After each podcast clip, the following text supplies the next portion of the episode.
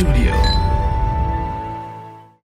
Hey, really quickly, I want to give you a heads up that we're building the Inspiring Talk to become a go to personal transformation podcast in India, where we bring deep insights that can help you grow in your mind, body, and soul. For that, I need your help. I want to hear from you on what are the episodes that you want to hear on the Inspiring Talk podcast. And also, what are the episodes that you really enjoyed? And what are the episodes that you didn't like a lot? And if there's any other feedback that you want to share with me that can help me serve you better, find better guests who can bring deepest insights that can help you transform your life. And for this, I want you to go to theinspiringtalk.com forward slash feedback and fill a quick feedback form that will take less than two minutes. And I'll also link that in the description of this episode.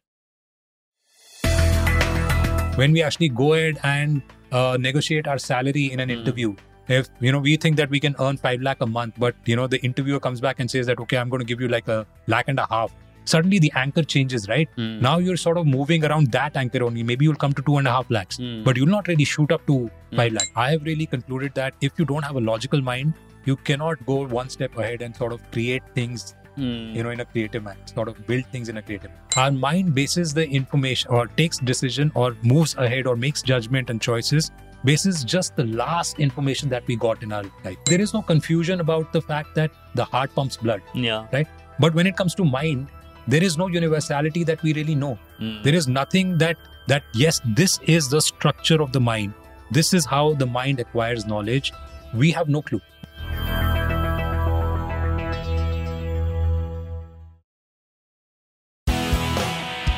From Wyn Studio, you are listening to The Inspiring Talk, a show where I bring the conversations with today's most successful and inspiring personalities to help you take your life, business, and career to the next level.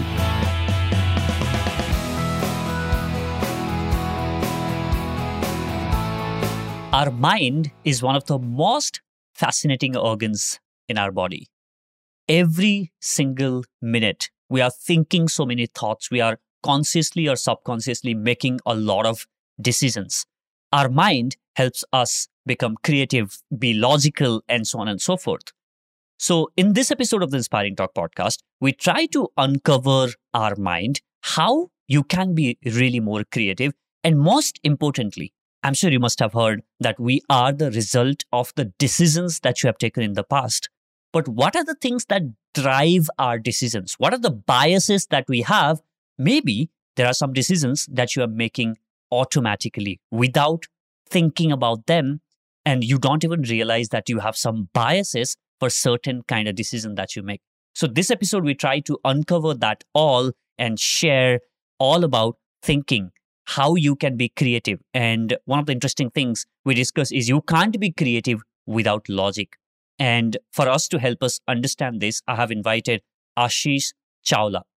Ashish is a CA who used to be chief financial officer of one of the billion dollar companies out there, Goibibo, and now who is a creative entrepreneur, actor, writer, and guitarist. Ashish is one of those people who have gone really deep to understand the mind. And in this episode, he talks about two brain modes automated and reflective modes. He talks about how our brain captures information. He also talks about how you can really be creative and he decodes what are emotions. What does even thinking means? How can you think better thoughts? This episode is full of information and you will realize there is so much depth and layers to every single thing that we discuss in this conversation.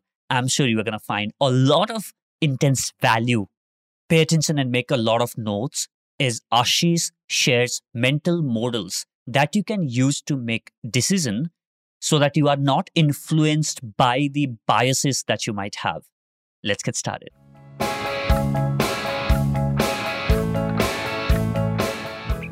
Ashish, welcome to the show. Thank you so much. Thank you so much. Lovely to be here. You know, I was looking at your work and I realized that in the space of understanding mind and understanding how we take decisions was really fascinating. And on your website, you have this test called thinking test, right? That's correct. So I took that test. Here's the result, and I want to start from there, right? It says your overall thinking score is 55%. Is that bad? No, that's on an average, it's like pretty decent. Like, you know, I generally get like a score of around 25 to 30%. Oh, okay. Yeah. So a little above average. I, I, Uh, would, it I says say your that. thinking has been assessed on three parameters clarity, creativity, and confidence. That's and it rates clarity 35%, creativity 50%, and confidence 80%. Oh, nice. Yeah. Can you explain what this test is and what are each of these parameters are and how did you sort of come up with this? No, so it's a very simple test, basically. You know, it's basically designed by me where it has just 16 questions. It's a five minute test and with very, very interesting take on every question. And it's like a multiple choice question where you sort of choose, you know, the questions are so interesting that you would want to sort of go ahead and take this test. So you choose a choice, like you, you know, select a choice and then you move forward and you complete the 16 test and you get an email. So this test basically is, as you rightly mentioned, is uh, covering three parameters. First is clarity, the other is creativity, and the next is confidence. So just to like very, you know, on a broad way, just to like sort of explain what these three parameters really mean. Clarity really means that, you know, are you able to sort of see things as is? Are you able to sort of see the similarities between things and differentiate it from the rest, from the nearest relatives of those particular things? And can you sort of clearly understand what exactly the concept is about? You know, so that's what clarity of thinking is that can you really like critically think what exactly the question is and what is the answer for that question? And do you have like a cause and effect, a logic for whatever you sort of bringing out? Creativity is a, a very interesting topic, and people really get confused by this whole concept of creativity. Very simply put, creativity, according to me, actually is, and you know, I've done like extensive research on on creativity, and in fact, my whole career is now moved from logical, analytical thinking to actually creative thinking. Creativity is that can you actually look at two different situations, and then can you find which are not connected to each other, and can you actually find a connection between the two. An example that is sort of coming to my mind. I run a creative agency, you know, and uh, uh, we were asked to sort of uh, for one of these top brands, we were doing a, a, campaign for printers, you know, and we were supposed to come up with a creative idea. And what they were really the client was facing was they were facing some issues as far as the jam of printing papers is concerned and that was this new product that they were launching was solving that was the problem that they were solving so they wanted to sort of create something which was uh, interesting, had a hook, was engaging. The idea was that people should understand it, relate to it, and yet also get the idea that it's a functional thing that they're sort of trying to solve. So we thought that, okay, what basically jam can be, you know, sort of related to? So a paper jam, actually, we sort of, you know, related it to a traffic jam mm. and, you know, figured out like, can there be some similarities between a traffic jam and how you really feel and a paper jam and how you really feel? And can those be combined? So just to explain broadly, creativity as per me is that, you know, you have two different things which are not related to each other, but can you think out of the box and can you sort of bring Connect those, those. connections, connect those connections? So it's all about making connections. So that's what really creativity is. No, I totally agree to that Yeah? because, You uh, do? yeah, absolutely. Because we run a creative company as well. And every single time we need to think of an idea. And my approach is like, okay, oftentimes I feel that the first idea that comes in our head is the most obvious ones, right? And uh, is it the obvious idea or what is not so obvious idea that we can go into? And for you to come up with that not so obvious idea, and, and also the one of the things that I've learned is for you to connect those dots, you should have collected enough dots first That's correct. That's right? correct. Which means you Yeah. exposed yourself to so many ideas. Yeah. Now that you can connect to you know Yeah. those dots. That's a brilliant point, Vijay, that you brought up. But one is actually that you are connecting, you've experienced enough in life and you're connecting a lot of dots subconsciously. Mm. You know, maybe because you've like sort of thought through and figured out, okay, that there is this commonality, similarities between various things. And your mind is now mature enough to integrate a lot of things together. And the other approach is actually to really understand how the mind functions. Understand the universal identity of the mind and figure out that how mind is actually really making concepts and then can you deliberately do it. So let me give you an example uh, since you brought this topic up i think it's very close to my heart. And you know i'm talking about like stereotypical thinking you know and that you come up with the obvious answer there was this uh, this spectacle company you know who was making spectacles and they wanted to increase the sale of their spe- you know they, they wanted to sort of grow their sales. So they went with an assumption that customer is the king. Of course you know you take the spectacles you take to the customer do the survey you understand where the problem is really understand what the pain points are and then you come back and you implement those and hopefully the sales will increase. So that's exactly what they did. You know they conducted like a countrywide survey and they came up with like 10000 answers. And you know the answers that they came up was that uh, maybe the arms of the spectacles should be like larger or maybe the spectacles should come in different colors or the spectacles should uh, have a different nose pad and so on and so forth. Obvious answers but like very good suggestions i would say. But imagine if all those people would have stuck to this only. Their idea was to grow the sales so if they would have stayed in this position only then nobody would have come up with a thought called a contact lens like nobody would have really thought that okay there is a possibility to actually completely disrupt the market mm-hmm. eradicate or like some completely take away the spectacle thing and come up with a plastic thing and actually put it in your eye and that looks good even you know uh, you can flaunt your looks you can change your personality and at the same time it is disruptive. Now imagine if someone would have just stayed at that stage of thinking. Then no one would have come up with something like a laser surgery. Like you can actually go and cut the cornea of the mm-hmm. of the eye and you can actually remove the contact lens itself. Mm-hmm. And the whole thing of spectacles of contact lens just completely goes away. That's that's disruptive thinking. And i would say that is what creativity is. Can you actually really first of all understand what the box is mm. Then you can you logically connect it with all the other things that are there out there and can you then make like a educated sort of move towards disruption and creativity. So coming back to yeah, that's the, the second one. Yeah, yeah, that's what really creativity mm. is, and of course you have to f- understand how the mind functions to really deliberately move towards the whole creativity aspect. And the third actually is confidence. Mm. And confidence really simply means it's not like how well you can speak or how well you can like present yourself. It's really that that can you be independent in your thinking? Mm can you rely on your own mind to make your own decisions? So that's what really confidence is when the test is testing that ability of yours. So if you've scored 80, if I'm not mistaken, 80%, that's like a huge score, you know? So this is like a testimony and an example of what basically you're doing. This is not like a standard path that people would take, right? Doing a podcast, creating like this company that you're doing and some amazing work that you do with the brands. That's like a very very different path. Maybe it's now becoming common but still i would say it's still early stages. But you are not following the herd. You are actually understanding what your needs are what your values are what your goals are. You understand maybe subconsciously what makes you happy. And eventually you know you've sort of relied on your independent mind and taken a decision and that's why and it reflects on your score as well. So kudos to you you know and i'm glad that yeah but the clarity is somewhere around 35% but do you say that like having this awareness of where i stand in in terms of these three different parameters this is where i stand when it comes to clarity this is where i stand when it comes to creativity and confidence? Like you play with your strength or you also work on some of the areas that where so i would say that without clarity the journey towards your goal just becomes longer so if you have clarity, if you, and clarity really, when I say clarity, I simply mean when you, if you understand how the mind really functions, you know, how you really should be making decisions is do you have even a methodology to really analyze things? If you have that, you know, in your arsenal, then the whole journey would be like if you've taken maybe like say so many years, maybe the journey would be like a lot lesser. So uh, that's the importance of clarity, I mm. would hmm. say. Mm. And uh, you know, creativity is just like a byproduct of clarity. Got it with due respect to Mr. De Bono, you know, there he, Edward De Bono, who's like sort of come up with this term called lateral thinking, uh, and I've gone and read those books and all, uh, and it really talks about you know leave your logical thinking, your critical thinking hat, just like go wild and start like thinking through. But all the work that I've done and all the research that I've done in in this field.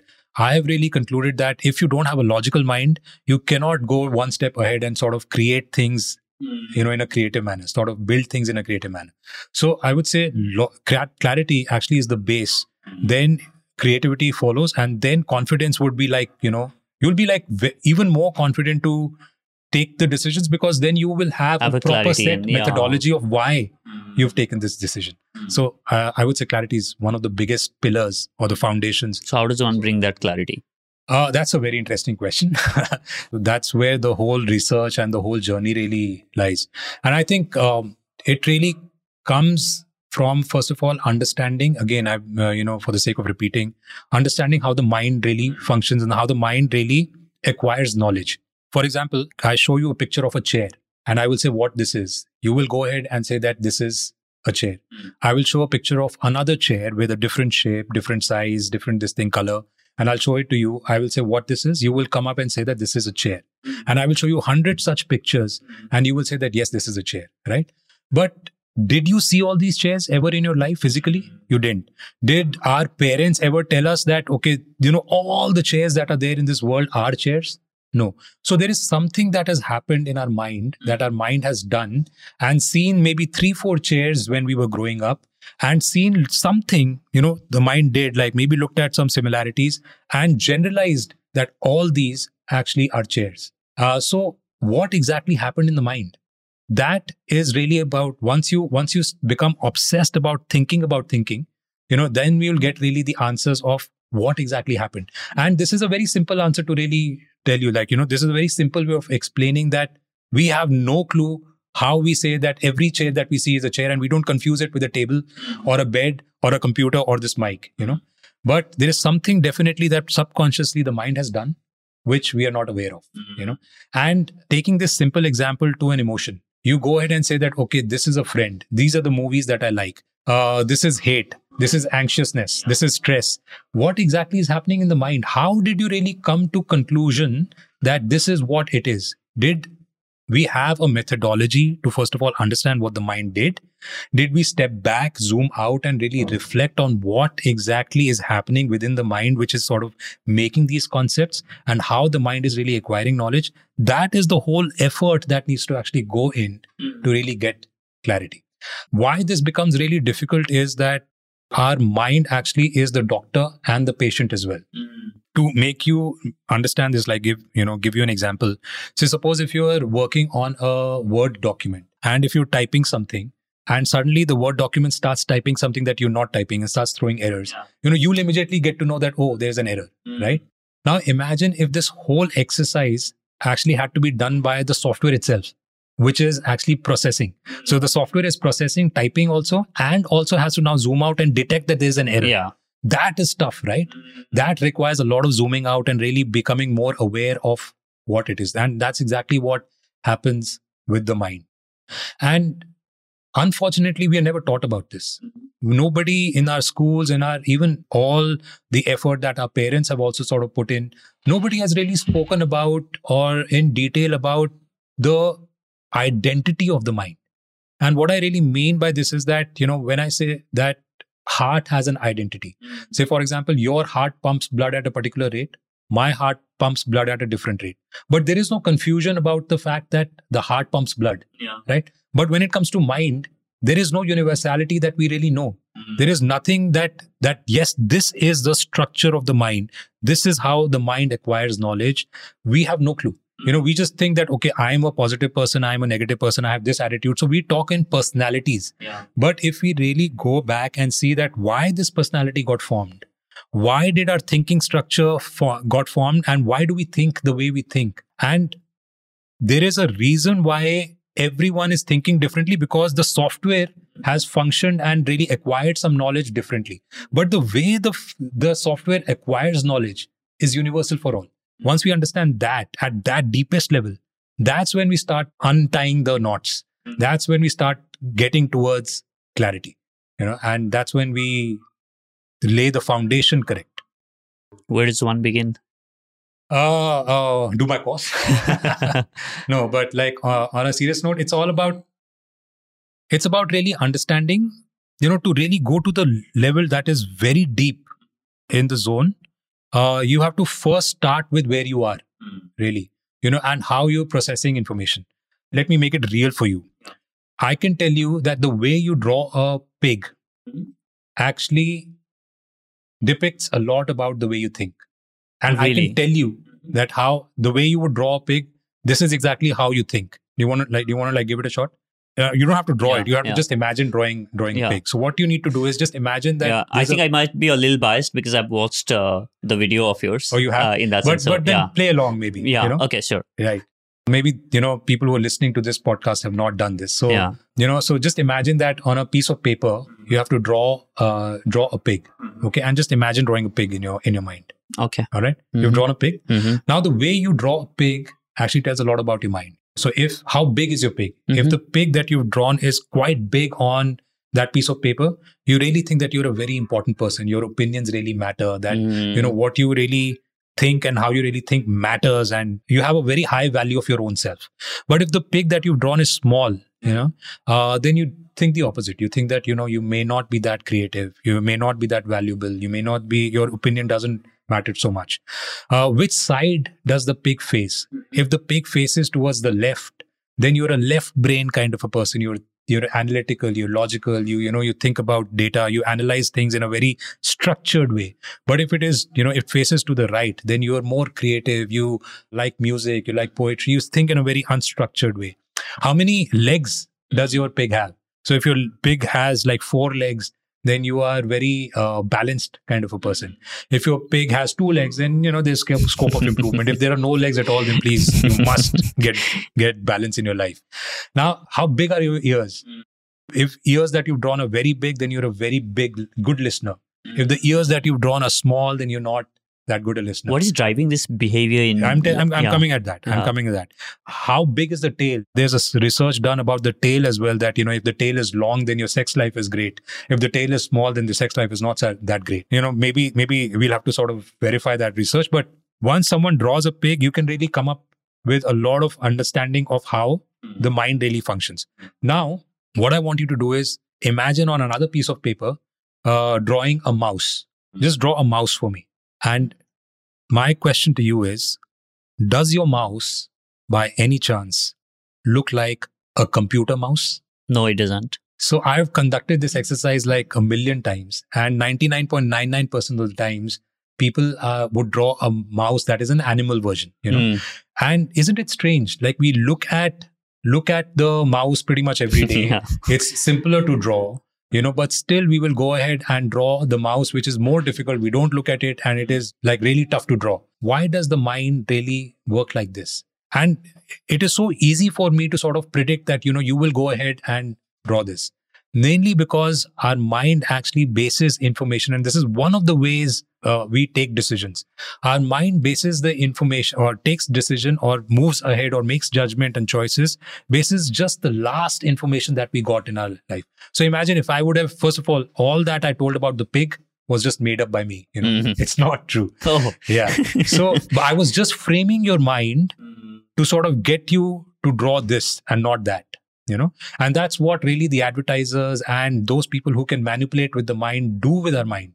And we have to understand, uh, you know, those people who are not even trying to manipulate our mind, just like throwing information at us, our mind anchors the information there, you know. So we start judging our last relationship basis the last relationship, we will judge our current relationship. Basis the ideal relationship that we have, we'll, you know, sort of judge our current relationship. So there's an anchor that is being placed. placed.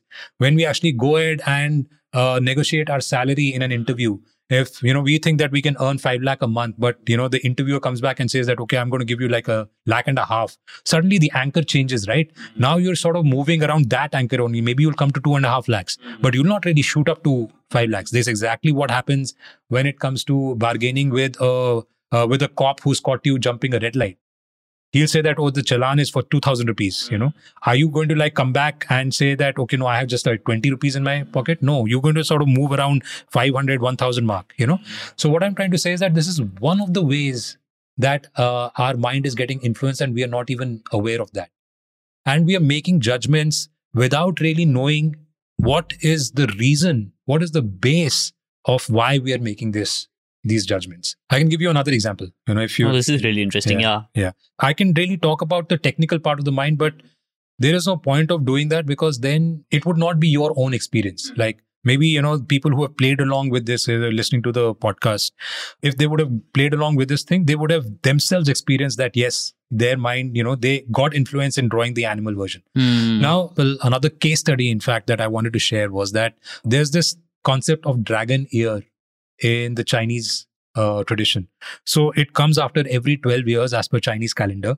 And the belief is that those people who are born in the dragon year are very, very intelligent. Then they do well in their life. So the dragon year, which is coming in 2024, by the way. Hmm. So if you're planning a uh, planning a child, you know, this is the right time to No, sort I'm of do to it get married.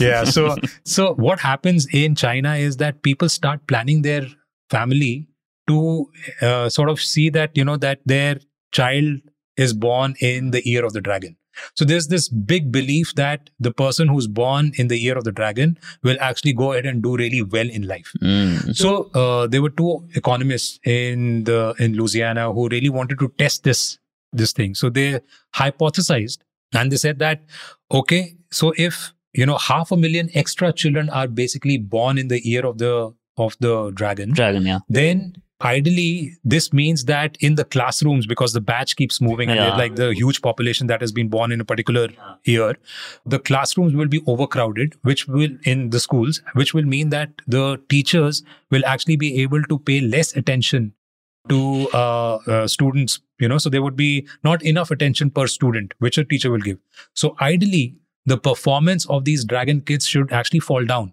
because there's just like so much competition and so much uh, you know less teacher attention and so. They created this hypothesis and this actually logically makes a lot of sense. And they went ahead and tested the data. So they adjusted all the variables you know of the data and sort of compared oranges versus oranges and you know went ahead and uh, said that you know wanted to see whether this hypothesis is correct or not. To their surprise uh, dragon kids outperformed the other kids by 20% in schools. And this was exactly the same trend that went ahead in colleges as well. So the reality is that dragon kids are actually doing better. So they wanted to really figure out what is the reason because there was no science to it. And eventually when they entered the psychology of how the human mind really functions they figured out that the actual reason of why the dragon kids perform outperform other kids is because of the belief of their parents. Their parents really believe that my child who's born in a dragon year is eventually at least going to get a school education at least going to get a college degree. And that's the belief that is actually gotten passed on to the child and it's worked for the child you know. So the software is set in a way and as i said the way you acquire the knowledge of a chair and you generalize things that's exactly the way you acquire the knowledge of your own personality of your own character of your own uh, own soul and your own self. And that's how the self and subconscious mind really gets built. And we'll come to that also. So they started believing uh, that they're going to do well and eventually they did well. So it's all about how the subconscious mind is really built and how it is like making you take decisions in your life. And if you get the arsenal, if you get the equipment really to understand how beliefs function, Mm. how we acquire beliefs, that's the time when you will start uncovering all the details and really reach to the bottom. And then there are there are tools and techniques, sort of mental models to sort of move towards a right way of actually thinking Mm. and so so yeah so it's all about really understanding how the mind really functions and uh, just since we are talking about this whole concept of beliefs i've given you an example of how the beliefs really good you know beliefs and expectations of others can enhance your performance. There are a lot of beliefs in fact most of the beliefs that we hold are actually sort of bringing us down. So what exactly is beliefs?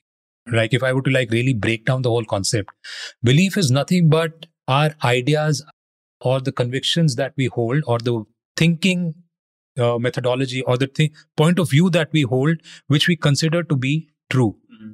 irrespective of the fact whether those convictions those ideas have evidence mm-hmm. they are they are true in reality or not. Whether we have evidence of it or not we think that this is true mm-hmm. and that's the belief that really gets formed. For example you know there is a belief that the earth is round and there's also a belief that fairies exist. So depending on how your belief structure is really made and how your entire value structure belief structure is sort of compiled of that is what is sort of making you take the decisions in your life. Mm-hmm. So it's about reaching to the core and to the fundamentals. And mm-hmm. as i as i was mentioning you know there are really two kinds of beli- beliefs like you know having functional beliefs mm-hmm. or having dysfunctional beliefs. And you know functional beliefs are like the earth is round you know that help you sort of make move towards this thing. All the dysfunctional belief very very you know a common example if i were to really talk about is that my uh, degree that i hold actually uh, decides the career that i'm going to take through or the job if i'm successful in my job that is a belief that it will lead to happiness these are a lot of dysfunctional beliefs that we are actually holding and there are a million others Of course, other yeah. beliefs you Hmm. know which are actually sort of making us take decisions But the ultimate barometer, ultimate test is that, you know, is the resultant emotion that is actually getting produced, is it a positive emotion or a negative emotion? So once we understand how the mind really makes emotions Mm. also, then we'll then we are again giving ourselves the arsenal to dig deeper into the whole, you know, the game of mind or the the whole built of mind and that was one of the reasons you know uh, how i sort of moved from a very very analytical career not that i was not having fun and Yeah. you know what i was doing in my previous career was something that was right for me because my whole character my whole soul my whole self was built around that Yeah. you know and if i would have changed then you studied CA and then yeah so just were to doing like, finance. yeah just to Mm. give you a background like i you know my career has sort of moved across spanned across a few industries so i started working with companies like kpmg and ge i did a lot of process consulting project management you know advisory audit role and then i moved into the e-commerce space and we were five of us who started this one of india's first e-commerce companies. And we grew the company from 5 to 1500 i was heading finance there. And uh, you know i uh, was quite instrumental in sort of raising 65 million dollars for the company. And then i moved on and uh, became the cfo of go ibibo. That was like you know uh, a billion dollar online aggregator which everyone knows. And this uh, happened over a span of like 15 years of my career first career. And i was having fun honestly. Yeah. it was it was not that i was not uh, not enjoying but it was around this time that i really started understanding you know how the mind really functions i started doing so much research on psychology started getting deeper into philosophy started understanding the science of happiness Mm. you know started understanding uh, who i am and what are my value structures and so on and so Hmm. forth and eventually you know sort of reached a situation where i understood that okay Mm. how I would want to design my life eventually, you know, and I get, got to know that my degree is not really the end result, you know, is not deciding my career completely. I can design my life. There is a belief that I'm holding because of a lot of anchors that have been placed by maybe my sibling Mm. who's become a doctor, Yeah. my parents who set these expectations, you know, and and they were right for me. You know, their intention was completely right and it worked for me. And I'm so glad that I went through all that journey. And now I have the power to sort of see things, be very clear, then go ahead and become creative and then become very independent in my decision making and eventually take a course that makes Mm. both uh, a passion sense Mhm. and a business sense. Mm. You know, so that's how I sort of moved into the whole content space and started this content, creative content studio. And it's been eight years and things have gone going on. uh, I think that's well. a really, you know, uh, interesting journey from being in a completely logical numbers and facts to getting into the creative, which requires a different skill set in the sense that you know you are using different part of the brain, right? And and you are getting the knowledge and the kind of experience from the logical, and then now you know in the creative, right? So. So, is it possible that for people to develop both of the left and right uh, kind of brains? Like, oftentimes people say that, hey, you know, you are left dominated or you are right. And we, like you said, right, we categorize people. Hey, you are logical. Hey, you are creative and you stay logical, you stay creative. But, you know, is that? Yeah, so you know, uh, uh, it's very important to understand and do the research and understand what is logic, what is critical thinking, what is creative thinking, uh, and also uh, I would really insist people to really bust this myth of a left brain and a right brain. Uh, there has been extensive research that has been done which uh, you know sort of says that there is no left brain and a right brain you know. And uh, as i mentioned earlier in the podcast creativity cannot happen without logic. The more logical you are and the more clear you are about the concept of creativity uh, that's when you start becoming more creative. So it's about really understanding can you actually go ahead understanding how thinking really works. Can you see things and discover patterns?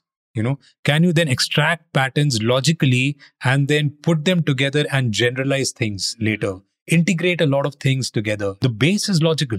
You can call it like a left brain thinking you know and which eventually leads to right brain thinking. So even if say, i play i play music. I'm like now almost like a concert uh, level guitar player and i've been playing music for like you know when i was 7 years or so i composed my first song when i was 9 and i've done like thousands of brand jingles and so on and so forth.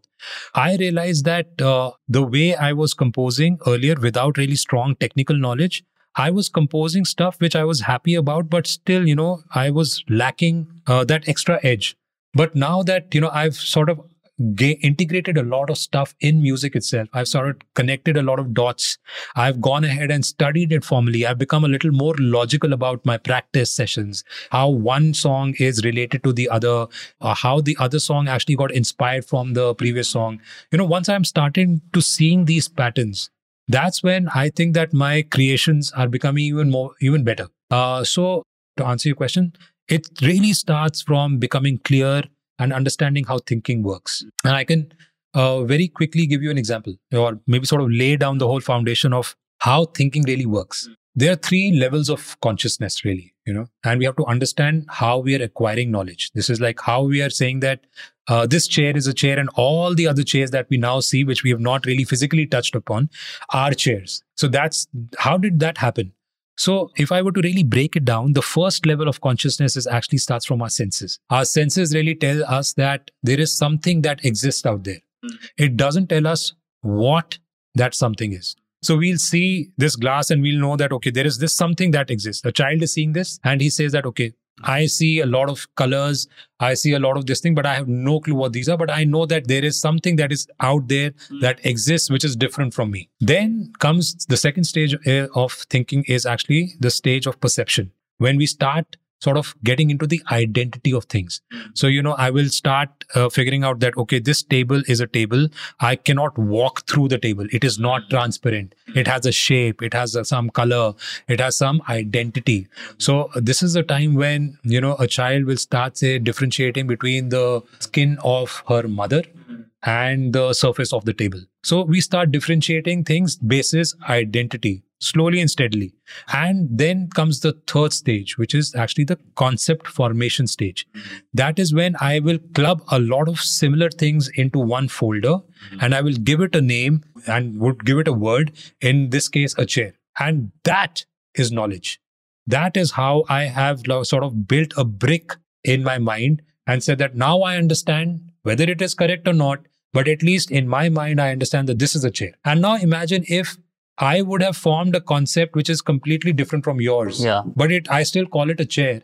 I'm seeing the world and seeing reality through that lens. Hmm. That's the concept that I'm holding in my mind. This is a chair for me. Maybe it is a table that I've just named it as chair.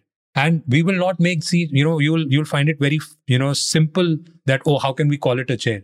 But this is exactly how it happens when it comes to, to higher level concepts concepts of friendship concepts of marriage concepts of choosing a career concepts of happiness concepts of love you know how are we saying that this is the ideal life or this is the life for me how did we really form a concept of friendship And What is this friendship? ever changing? Of course. Hmm. This changes once we understand and get deeper into the mind. And this is all science. You know, I uh, the biggest problem that I really had, you know, I did a lot of event because I had a very curious mind. I wanted to really understand. So I went ahead, went ahead and did a lot of religious studying. You know, then went ahead and did a lot of spiritual mindfulness studying. But still my answers were not really getting resolved.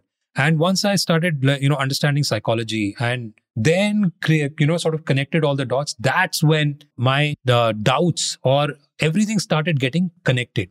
So this can definitely change once we get to know exactly how the mind functions and to really explain it to you in a very, uh, you know, simplistic way. There are two brain modes that we can really see at a top level, at a very a high level. Once we go deeper, one, when we'll understand that everything is connected. But the two brain modes are like one is the automated brain mode and the other is a reflective brain mode. What are So, these? you know, what is an automated brain mode? An automated brain mode is, you know, a brain mode which actually thinks very fast, you know, is very instinctive. It is very emotional. It's really taking decisions immediately. It's the, you know, the whole subconscious mind that we really talk about, which I don't want to like really get into the technicalities because that's a huge space of the whole subconscious mind. And again, science, nothing, no spiritual, no religious talk that I, you know, I'm doing here. So that's the automated brain. Okay, because you have a lot of information already stored in your subconscious mind, you take Yeah. things, decisions yeah and I, much I'm, quickly. go- I'm going to come to that Yeah. also you know uh, and the other actually is the reflective mind. The reflective mind is actually slow in thinking. You know, it goes, it zooms out and looks at all my values, all the goals, all the reality out there, and then it takes decisions. So it is reflective. It knows how to regulate its emotions and take decisions very, very after a proper introspection. For example, uh, if you're immediately attracted to a particular person or not attracted to its physical appearance, that's the subconscious mind or the automated brain mode that is taking a decision. You know but when you will actually go ahead and analyze whether why am i not attracted? What is it that i should be really looking at in maybe making a decision and taking an eventual decision of maybe hiring that person or getting married to that person? Then that's the reflective brain mode that is playing uh, in your mind. There's so many people that we will see and in a jiffy mm-hmm. we actually make our decisions whether the person is good person is not good whether i should hire not hire and the whole interview process or the whole introspection process is not really introspection really happening but only our confirmation happening that we are taking up you know information pieces of information to just confirm our first impression that we really formed. You know so it is not reflective thinking. And the whole idea really is to move from an automated mindset to a whole reflective mindset. And why does this happen? First of all why does the automated mindset you know before i move to how we can sort of do this it's very important to understand why the mind functions the way it functions. The reality is that our mind actually has a limited space mm-hmm. you know. That's one of the universal natures of the identity of the mind. Like we cannot be always reflective about a lot of information. We can only look at you know this much information. So to function in this world what happens is that the mind goes ahead you know it in, analyzes new information and then it goes ahead and sort of stores the information in our subconscious which basically becomes our character our soul our self whatever you would want to call it a subconscious mind and so.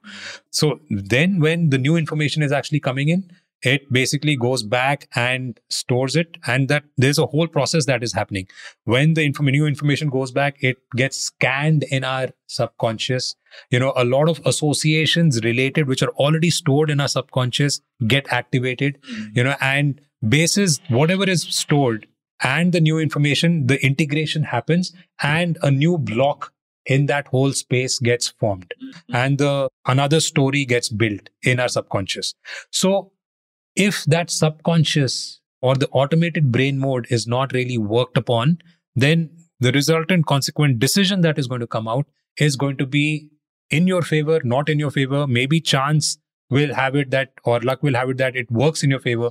Maybe it won't have it. And that's what the whole process of clarity is, you know. And there are, I would say, very easy techniques, techniques before I really get into the whole base of it. To uh, at least have some thinking models, some mental models in our mind, uh, which at least gets us into a reflective stage of thinking. And I can talk about that. Yeah. Well. So, first, maybe you can talk about like you already mentioned reflective is more that you look at the data and then you analyze and then only come to a decision, right? So, which logically if you think about it makes sense yeah. that's how ideally you should be making judgment or yeah. decisions where you are looking at the different parameters and then you know but the reality uh, which i just proved is that you know i gave you a pig mm-hmm. and you drew an animal version of a mouse you yeah. know so it is so easy to really go back into our automated brain mode the example that i gave earlier of the spectacle company can we really think out of the box and go to a decision where you know you can think differently another you know because I have like a, you know, since you just like t- touched upon, I just wanted to sort of give you an example of uh, Henry Ford. And I'm talking about the hiring decisions that he made. Henry Ford was, hmm. just for the listeners who are listening this, uh, Henry Ford, of course, people know, but like was one of the pioneers of the whole auto manufacturing industry. You know, was he started Ford Motors and all, and he is uh, known to be a great thinker. So uh, what happened, you know, when, when he sort of grew the company to a certain level, uh, when he was hiring people at a very senior level, he would not hire the people, you know, take the interviews at uh, his office. Mm. What he would do was he would go to a nearby restaurant and he would order soup mm. and have a normal conversation with the with the person, just having like a general chit chat. Mm. And when the soup would come, he would actually wait and see what the other person is doing. Mm. If the other person actually puts salt and pepper in the soup without even tasting the soup, he would reject the person. So, mm. what I'm trying to say is that this is what the automated brain mode system is. We're moving ahead in such assumptive way Mm. our brain you know just thinks that okay soup is here or a pizza is here put an oregano Yeah. put a chili flake mm. the soup is here put the salt but you know we think that we are being reflective in our in our process but the reality is that 99% of the time we are not. And there is no other way out also. That's how the human mind functions. You have to understand that you cannot get rid of the automated brain. Uh, once you become aware of all the biases or the assumptions or the way of thinking that you have the idea is to first really get into a reflective mode and then eventually change your automated mode in a way that it starts sort of throwing up the right things. That's a process. That takes effort So you were talking about mental models Yeah. that one can use Yeah. to sort of develop reflective thinking. Yeah. Or reflective mode. I would say, first of all, we have to understand what mental models are. Mhm. Mental models are nothing but uh, uh, your way of thinking. Hmm. You know? Frameworks. Yeah, you could call it framework, but even if I were to like really uh, say it in a even a simple laymanish wa- way, your point of view. You know, how would you would like think in a particular situation? These are thinking tools as such, and yes, guidelines or frameworks if we want to like sort of go into the technicality. And this is not the ultimate solution because our ultimate aim really is to change the automated function. But this definitely is the start process.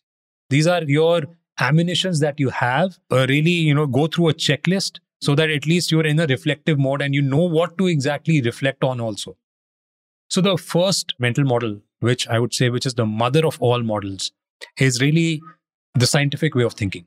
And it's taken a while for me to sort of get into this. And now it's like an automated function that happens because I've worked enough on my mind to start thinking in a reflective way. And now this has become my instincts. But to begin with, we should start analyzing everything in a very scientific way. Now, what does this really mean?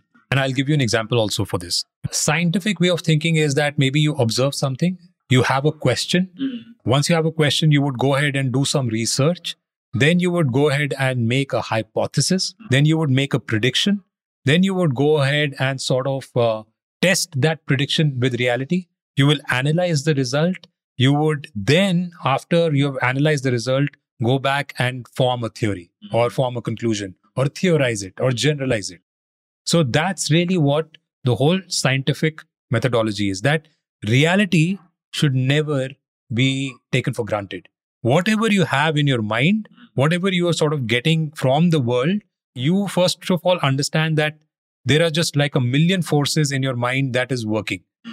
Can you have a way to test it with reality out there? And a very simple example, if I were to take, uh, you know, there is this big notion that getting up in the morning hmm. is good for health, hmm. right? A very simple thing.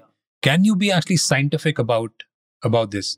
Can you really live in a more, uh, you know, mindful manner to hmm. understand whether this is true for you or not? So For you how- is the yeah, key. For you is the key. Does it work for you in the reality that is there in this world? For example, I- you know, I, I look at a, a influencer talking on Instagram saying that you know getting up in the morning is great. So this is the notion that assumption that people have. So I would go ahead and do some research, and I will do a Chat GPT research. Is Mm. getting up in the morning good? Chat GPT will tell us that yes, getting up in the morning is great. I will do Google research, and I've done my all research, and you know, doctors are also saying everyone's saying that getting up in the morning makes sense. I would go ahead and uh, then hypothesize and pre- and make a prediction that if I get up at 5 a.m. in the morning, this will result in a good mood and good health. You know, that's the assumption and the hypothesis that I have. And that's the prediction that I've made. Then what I will do is I will go ahead and test it out in reality. And I'm giving you a very, very laymanish, simple example, okay, here, that how you can be really scientific in your in your approach of thinking. I will set up a time period of 30 days and I will say that yes, let's let's assume that maybe 30 days is good enough time period or not, but at least let's test it out for 30 days whether this is good for me or not. I will uh, set up an alarm for 5 5 a.m. I will get up in the morning at 5 a.m. for 30 days and I will note down how I feel emotionally at 6 a.m. and I will make a note of it. So maybe at for the first 10 days I feel horrible. It's like something that I really don't want to do in my life. But after 20 days or maybe 30 days, I start feeling good about it. And that's the reality test that I've done. And then I will be able to conclude that whether getting up in the morning at 5 a.m. leads to good mood and good health for me or not is the question. That's how you sort of become independent in your thinking. And also at the same time, you're testing it out, out in reality. You're not having, you're not just holding a, a notion in your mind, a belief in your mind. You have a methodology to first you know research, Research. you do the hypothesis then you go ahead and you make a prediction then you go ahead and test it out in reality then you analyze the results and then you go back and Decide uh, whether you want to decide you know conclude. if it works for you Yeah. or not. conclude you know whether it works for you or not. And this is just like a simple example. You can sort of go take this to any stage uh, of decision making. Whatever you have in mind and you will be able to use the scientific methodology and uh, you know which should be used uh, so that you're not just living in your beliefs. You're going out there and testing things out in reality. Another mental model is uh, where you uh, actually understand you maximize the return of fa- on failure. What i mean uh, by this is that uh, there are two variables that really are getting tested that the insights and the learnings that you're actually getting from the failures in the shortest time span that you can. You know that should be the endeavor. Can you actually go ahead as i said test out things in reality? Can you fail and take out the results from those failures in the shortest time span and if you can that's when you're actually really generating higher returns on failure than lower returns.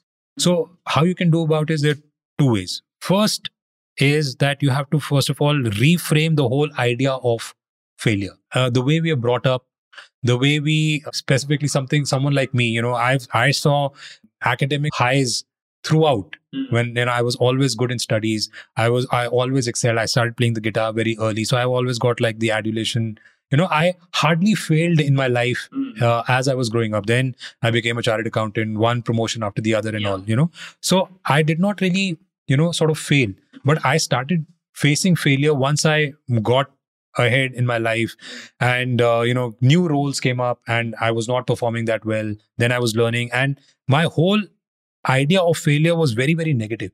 You know i really started thinking that how can i fail Yeah. i've always been a good student i've always been something who i thought was i believed that my mind was good but i did not realize that actually life is throwing very new challenges and uh, being a perfectionist Yeah. is really going to hamper me. So, can I really change, first of all, if I want to grow?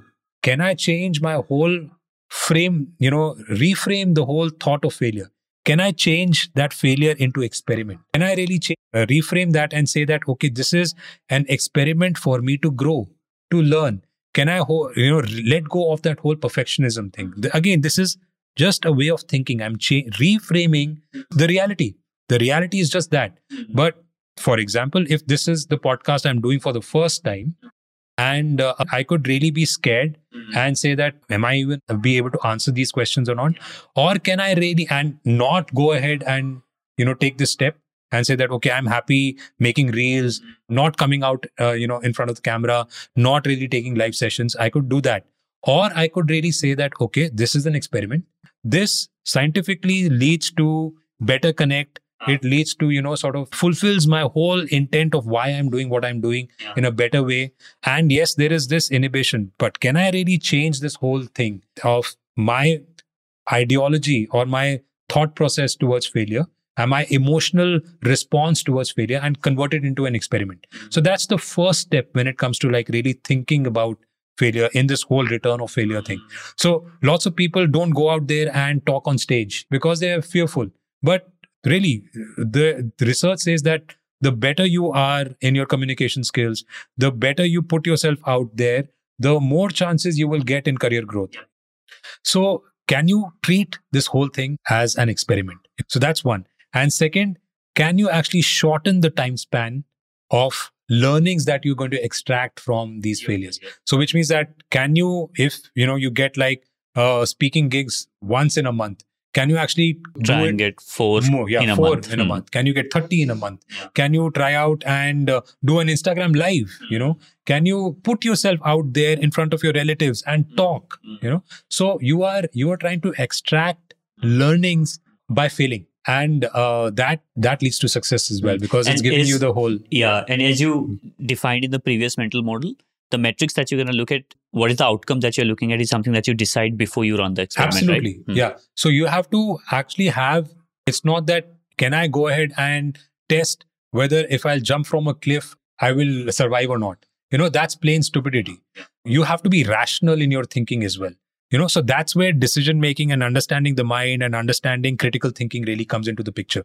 But now once you you've concluded that okay going ahead and talking in, in front of people and being in front of the camera or talking on stage is going to improve my personality which eventually is going to improve my career growth and eventually is going to get me to the goal that i have always desired to. Yeah, that's that's a set thing and you've done enough test of reality gone ahead and looked at people done your analysis now there is something that is stopping you. Can you change your mindset in a way that it leads to a success? So, and the only way that you can do is that you change your outlook towards failure. So that's another way of thinking. One thing that I call is RAT, you know, which is like risk of testing the most riskiest assumption test. That's what I sort of kind of name it. Okay, what's uh, that? Which means that, say, for example, again, in a very realistic way, you sort of decide to marry a person and you also love your family. Now, the riskiest assumption in this whole scenario is that will that person actually gel with your with your family? That's the riskiest of the all. You know, as per your value hierarchy structure, it could be different for someone else. I'm just giving you a hypothetical example. Now, before you emotionally get involved hmm. with that person, can you actually test that in some way to minimize your uh, learnings of that failure. Otherwise, you can go ahead and invest two years, do a live in, you know, then get your family to meet, be completely emotionally involved, and then maybe eventually figure out that, oh, this is not working. That's like, that's not the correct way of sort of moving ahead. This is like a personal example that I gave. There could be like an example where I say that, okay, I have assumed that this will work. Now, the riskiest assumption in this whole business scenario is that maybe a competition will come up and uh, do this better. So, can you first of all test that immediately? That would be the riskiest of the assumptions before testing out all the other things. You can, you know, pick up that. This is how you sort of reduce your time span and get the maximum learning out of the failure. So, again, this is like just a way of thinking. Another mental model that you can actually build in your in your arsenal that can test reality quickly. That's one of the ways of thinking. One another way of another mental model which I really love, in fact, and this is you know something that Charlie Munger, who's the uh, you know who works very closely with Warren Buffett, their partners, he's come up with, and I, I actually adore this inversion model. And this is so such a simple way of thinking. It's called inversion, where uh, uh, you know the traditional way is that you go ahead and seek success, right? But actually, the inversion model says that how can you avoid you know being stupid? Like, say, for example, can you avoid being stupid consistently? And that definitely will lead to success. Mm-hmm. So, if you want to improve a relationship, you have to reframe your mind and thinking in a way and ask this question what can I do to completely screw up this relationship? Yeah. And then avoid that. If you want to improve your business, what can I do to completely screw up this business? Avoid that. So, again, a very, very simplistic approach of you know another thinking tool. But this is the whole idea really is to move from an automated thinking to a reflective thinking. And these are tools of reflection.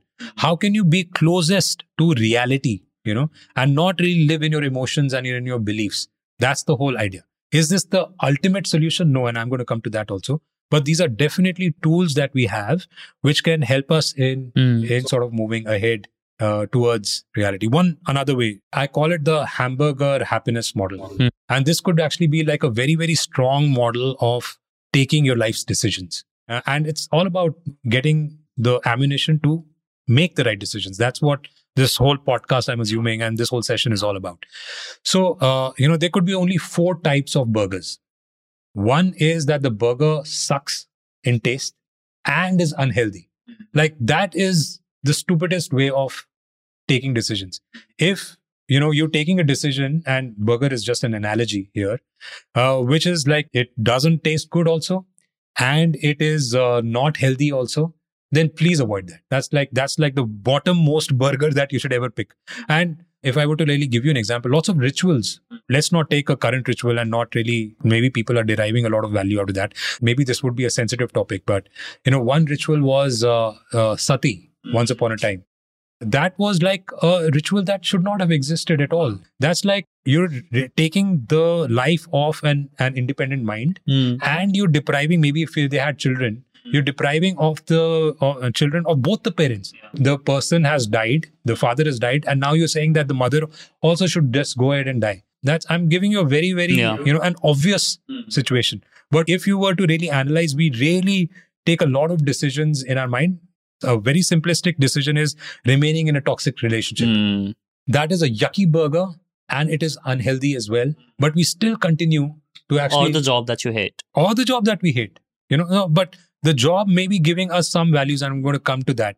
Maybe it's giving us the, the financial security. So maybe it's a burger, not tasty, but at least it's healthy. You know, I'm not a believer of go ahead and follow your passion uh, because contexts really are something that we have to really understand.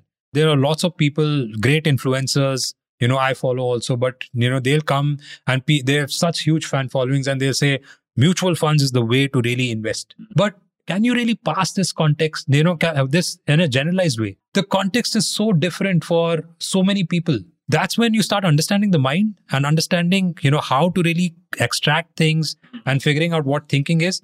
That's when you understand how your context really works. And that's the ultimate way of really reflective thinking and decision making. But to come to the burger analogy, Yeah. the second burger which we touched upon is that the burger is not tasty, Tasty but healthy. but it is healthy. And you know, the rat race that people really get into, it is at least giving us some benefits. The third burger that we have in our life is actually that it is tasty tasty, but not healthy. but not healthy. Lots of people drink, lots of people smoke. Of course, they derive a lot of pleasure out of that. That's good, at least, you know, it's very pleasure seeking thing. But eventually, I mean, if we were, at least it doesn't work for me. Yeah, I, I don't want to generalize this, but it's like a decent example to really share. Uh, if you do anything in an excess, if you smoke in excess, there would be exceptions who are, you know, people with who would have lived Uh, at 90 as chain smokers. But do you want to really, you know, sort of analyze your life based on such exceptions? Or do you want to be very scientific in your research? You know, and research says that if you're continuously smoking, if you're a chain smoker, you're not really going to survive long. There are possibilities of really going bad. So that's a that's a burger that is tasty, but absolutely not healthy. And that's like being in a pleasure seeking in the moment zone. But the best burger is actually which is tasty and healthy. and healthy. That's based on the fact that how can you all enjoy the the now as well as enjoy uh, something which is going to come in the future. You know, a very simple example is exercising, meditating every day. Mm. It works for me. Mm. You know, I'm talking about myself here.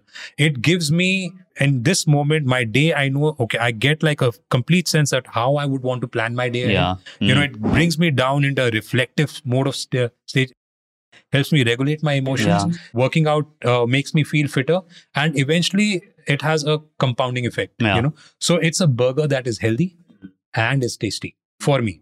So if you if you're confused about making a decision, then you should understand that life is not short. Passion is not everything. You know, you have to do a lot of things which are as per needs also. It is not just interest. But if you're going to completely ignore your interest, you are then going to go into that character in, into that zone where which is a healthy burger but not a tasty burger. So how can you really have a mix of it? And then the third layer of interest and needs I'm talking about, and you have to really understand what needs are. You know, there are uh, one need is like power, fame, money, but the that's that those are like the extrinsic motivations that you have. The true motivations are actually the psychological basic needs of autonomy, of competence, Mm. of relatedness. These are the ones that actually, and you know, that's a whole new subject that I can really get into, which I would not want to get into too much detail. But you know, if you understand that these are the basic psychological needs that every human being want, needs and research ba- based needs, if you understand your own val- value hierarchy structure, then you match it with your interest as well. And then you have like a third circle, which is your belief structure. For example, I may be very interested in playing the guitar. Hmm. I may be very, would be very successful and it could help me sort of fulfill all my needs as well. But my belief structure is that I'm a chartered accountant, that I should be sort of, you know, doing, working in a corporate, though I'm interested in that, but you know, how can I sort of leave this? That's like the zone that I would want to be. What will other people, I'm, I'm working in a belief structure, right? So if that is also not aligned, hmm. that will also not lead to happiness. So how can you sort of reach to a stage So you're saying that happiness is the in, at the intersection, intersection, intersection of, of, this. interest, needs, and beliefs, you know? And how do you really understand this? Once you understand what interests are, first of all, conceptually, then you apply it to your and really lay down that this is I know that this is my interest is, and this can actually convert into deep passion. Then you understand what my needs are, and you really understand what psychological needs really mean. You know, the autonomy, competence, and and relatedness that I really talked about. Those are the psychological needs that every human being eventually is looking for. And then you break it down and you understand the concepts and understand it how it applies to your context. Hmm. And then you also understand how beliefs really work, your beliefs. Then you are sort of moving towards a decision. And that's like a burger that you would really want to eat, you know, eventually, because life is not short and life is long. So follow your passion is a bad advice, but not follow your passion completely also is a stupid advice. How can you really build find a balance of these three things. No, I think I love that. I think this is, yeah. is. I think this is a really uh, interesting, and I, I I love this because you have looked at needs, you have looked at interest, and you have also looked at your own beliefs. Yeah. Because oftentimes we also forget to look at beliefs when we are trying to make such decisions. Yeah. And uh, while belief plays such a huge role in how we are gonna. Correct. Correct. And this, in Yeah. fact, this leads me to another mental model, Hmm. you know, Yeah. and uh, in fact, this. two mental models that I would want to share. And there's just so much that I can share. Yeah, just But- just before you go to the other two other mental models, like for example, this uh, hamburger test that you said, right? Whenever you have you you have a decision to make, do you take your decision and run through this test, like, Absolutely. and then say like, okay, let me list down what are the pros of this, what are the essentially the testy things about this, and also list down what are the healthy or unhealthy thing about this. Just make a list of this and see which burger is it Yeah. or where this Yeah. particular thing falls in, and then you Yeah. See, this this sounds very simple, no? Hmm. When I say this, yeah but the reality is that we don't do this exercise. yeah And when I were when I'm saying that that we're working in an automated zone and reflected brain modes, there are two brain modes. You know, if we are not doing that, then how are we reflecting? Yeah. What is your process of introspection? Do we even understand what introspection really means? These are the tools of introspection. You know, this is the tool that how you can actually say that, okay, I am not going to look at the first thing that comes to my mind. I'm not going to look at the obvious thing of like creating a different colored spectacle. I'm going to look at how, you know, what are the pros and cons? I'm going to step back, zoom out, you know, be the doctor and not just the patient in my mind, and then come up with a solution. And these are tools of being reflective in your mind. So this sounds simple, but uh, I can bet you people at the highest level. I've been a CFO, you know, and I've worked with investors and I've raised like millions of dollars. I know how uh, you know investor decisions are made. I know how uh, due diligences are really concluded. Uh, there's a lot of instinctive gut feeling that we really work on, emotions that we really work on, and that's the whole work. Can we regulate our emotions? You know, understand how the mind functions, understand the identity of the mind, and then eventually go to the do the work of changing our belief structure with a you know proper methodology to eventually then come up with instincts and emotions that work for us. You know, that's the whole journey. And these mental models are just the beginning of uh, of getting deeper. And this takes me to the next mental model. Two you- mental models Yeah, you were talking yeah, about yeah so the other one that you know I really uh, love, actually, uh, I call it the double loop thinking. You know, which goes one step beyond scientific thinking.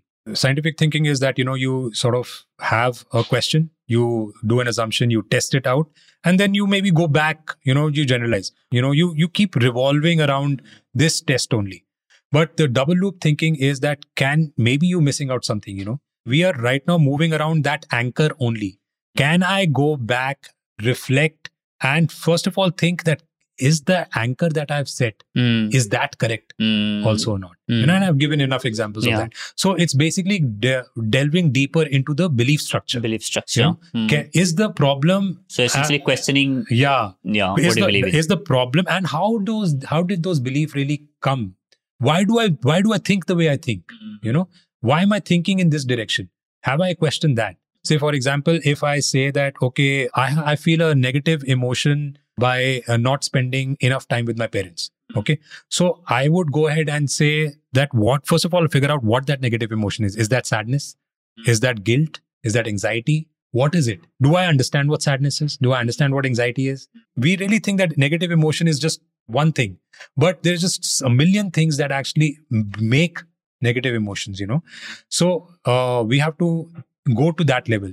And so I figure out that, okay, there's guilt. How is this guilt coming from? This guilt is coming from one of the notions that I hold in my belief structure that I should be spending time with my parents. Where did that belief come from?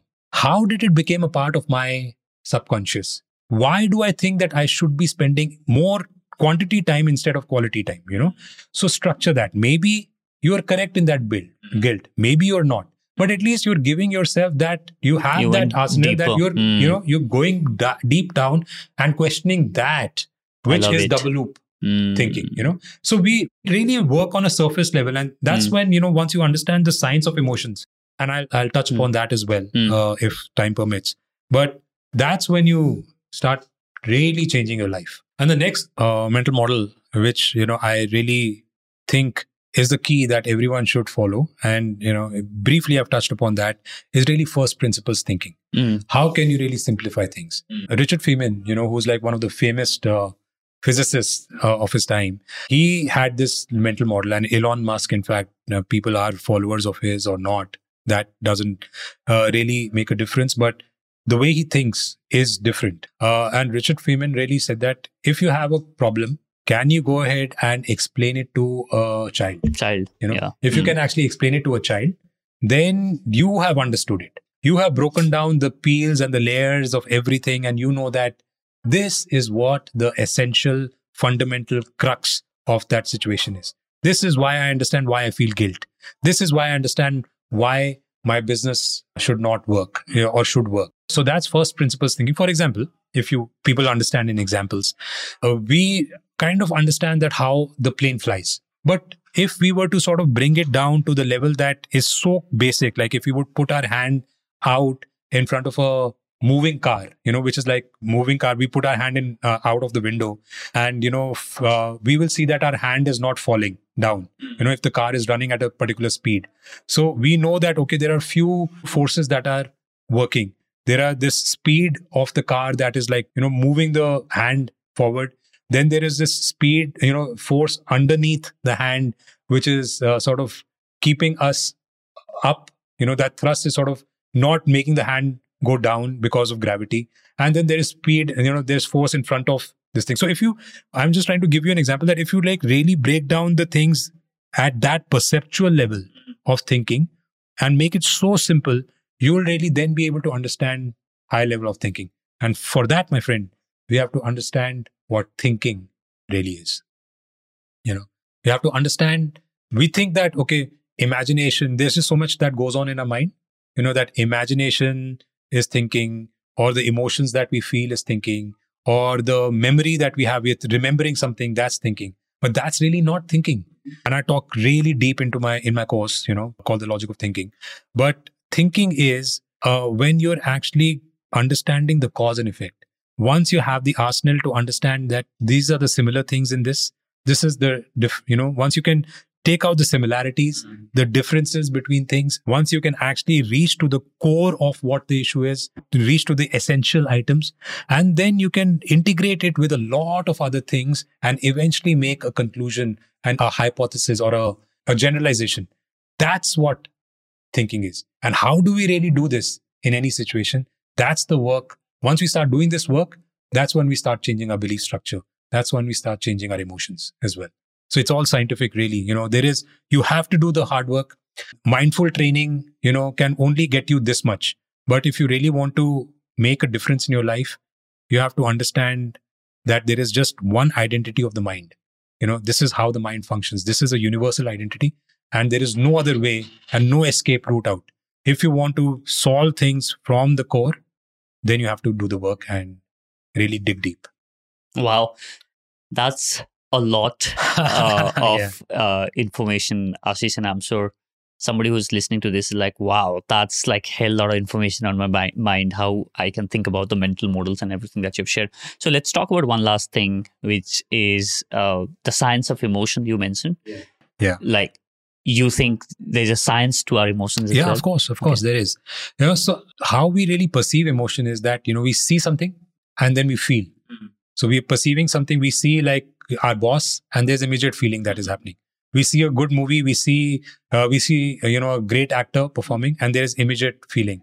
We see a great piece of art you know hear a great piece of art or music and a feeling gets generated. So that feeling really is emotion. Everything is happening in a millisecond you know yeah, we don't have time to really generate emotions. Emotions get generated automatically. But your emotions actually is a result of all that, all the character, the subconscious, the the structure that you've actually built in your self. That's reflecting what uh, in, a, in a form of feeling. So there is a lot of evaluation that is happening between perception and feeling. And what is that evaluation? Which I mentioned. There is this new information that is coming in. It is getting scanned in your subconscious. All the associated feelings, uh, things, you know, thoughts are getting highlighted and becoming available for you. Like if you watch a horror movie, everything gets getting highlighted. If you are spending time with your spouse uh, who you really love, everything is really getting coming to you to the surface at that time. Everything is happening in fraction of a second, less than a second also, and it is resulting in a form of of thinking. So, you know, if we really understand, first of all, that this is what is happening, that is when we get give ourselves the access to really go ahead and change it. If we think that emotion is also thinking, then we can never change it. Mhm. Emotion is the result, really, of our thinking. Of our thinking. You know, Mm. It is not thinking. So if you're feeling sad, you're not thinking and see and feeling sad. It's something that you've stored in your mind because of the way you've been thinking or not thinking, so to say, and you know, classified something in your mind and you know, subconscious in a particular folder, which is termed as sadness. And a new information is coming, it's interacting with that, and it is changing that. So if you get the science of really classifying things in your mind and putting it into the right folders, that's when you start solving things. So if you have a, say, for example, if you have a desktop and all the files are just stored on the desktop, you're going to go crazy, right? That's why there is a system of folders. That's why there's a methodology of classification. You know, so our mind works like that. It subconsciously put things in folders. And if you've put the wrong file in the folder, you know, if you don't know how to really reach to the definition of that file, first of all, what is the essential characteristic of that file? And if you don't have the tools to really put it into the right folder, you will always be confused. So that's really the, in a very broad way, the science of emotions, you know. But but it will take another three uh, or four podcasts to really get deeper into this whole uh, basic science of emotions as well. I can completely see that that Yeah. it's gonna take we we can go on and on. Yeah. Uh, but Ashish, this has been such a great, great conversation, and uh, like i was saying earlier, the amount of information and knowledge that you've shared on this topic, I think there's a lot for anybody who's checking this to chew upon. I hope so. That's the then- whole endeavor. you yeah know, and go the- down the rabbit hole and for anybody who's looking at going deeper and understanding understanding this then uh, jamwithashish.com Yeah. that's your website That's where he has got two courses you can check those out and uh, and go deeper into this topic uh, thank you so much Thank you, thank you, Vijay. It was it was wonderful, and the work that you guys are doing, it's amazing.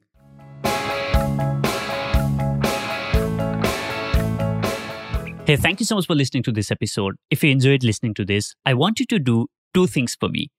Number one, if you're listening to this on Apple Podcasts or Spotify, subscribe to the podcast and give five star ratings. This will help me attract more listeners to this podcast and take this information to a wider audience so that we can help more people grow in their life. And second, share this episode with at least three people in your network who you think need to hear this episode. You never know, just by sharing this episode, you can help them transform their life. Be that person who helps other grow in their life. Thanks again for listening to this episode. I'll catch you in the next. Now, go out there and do something inspiring.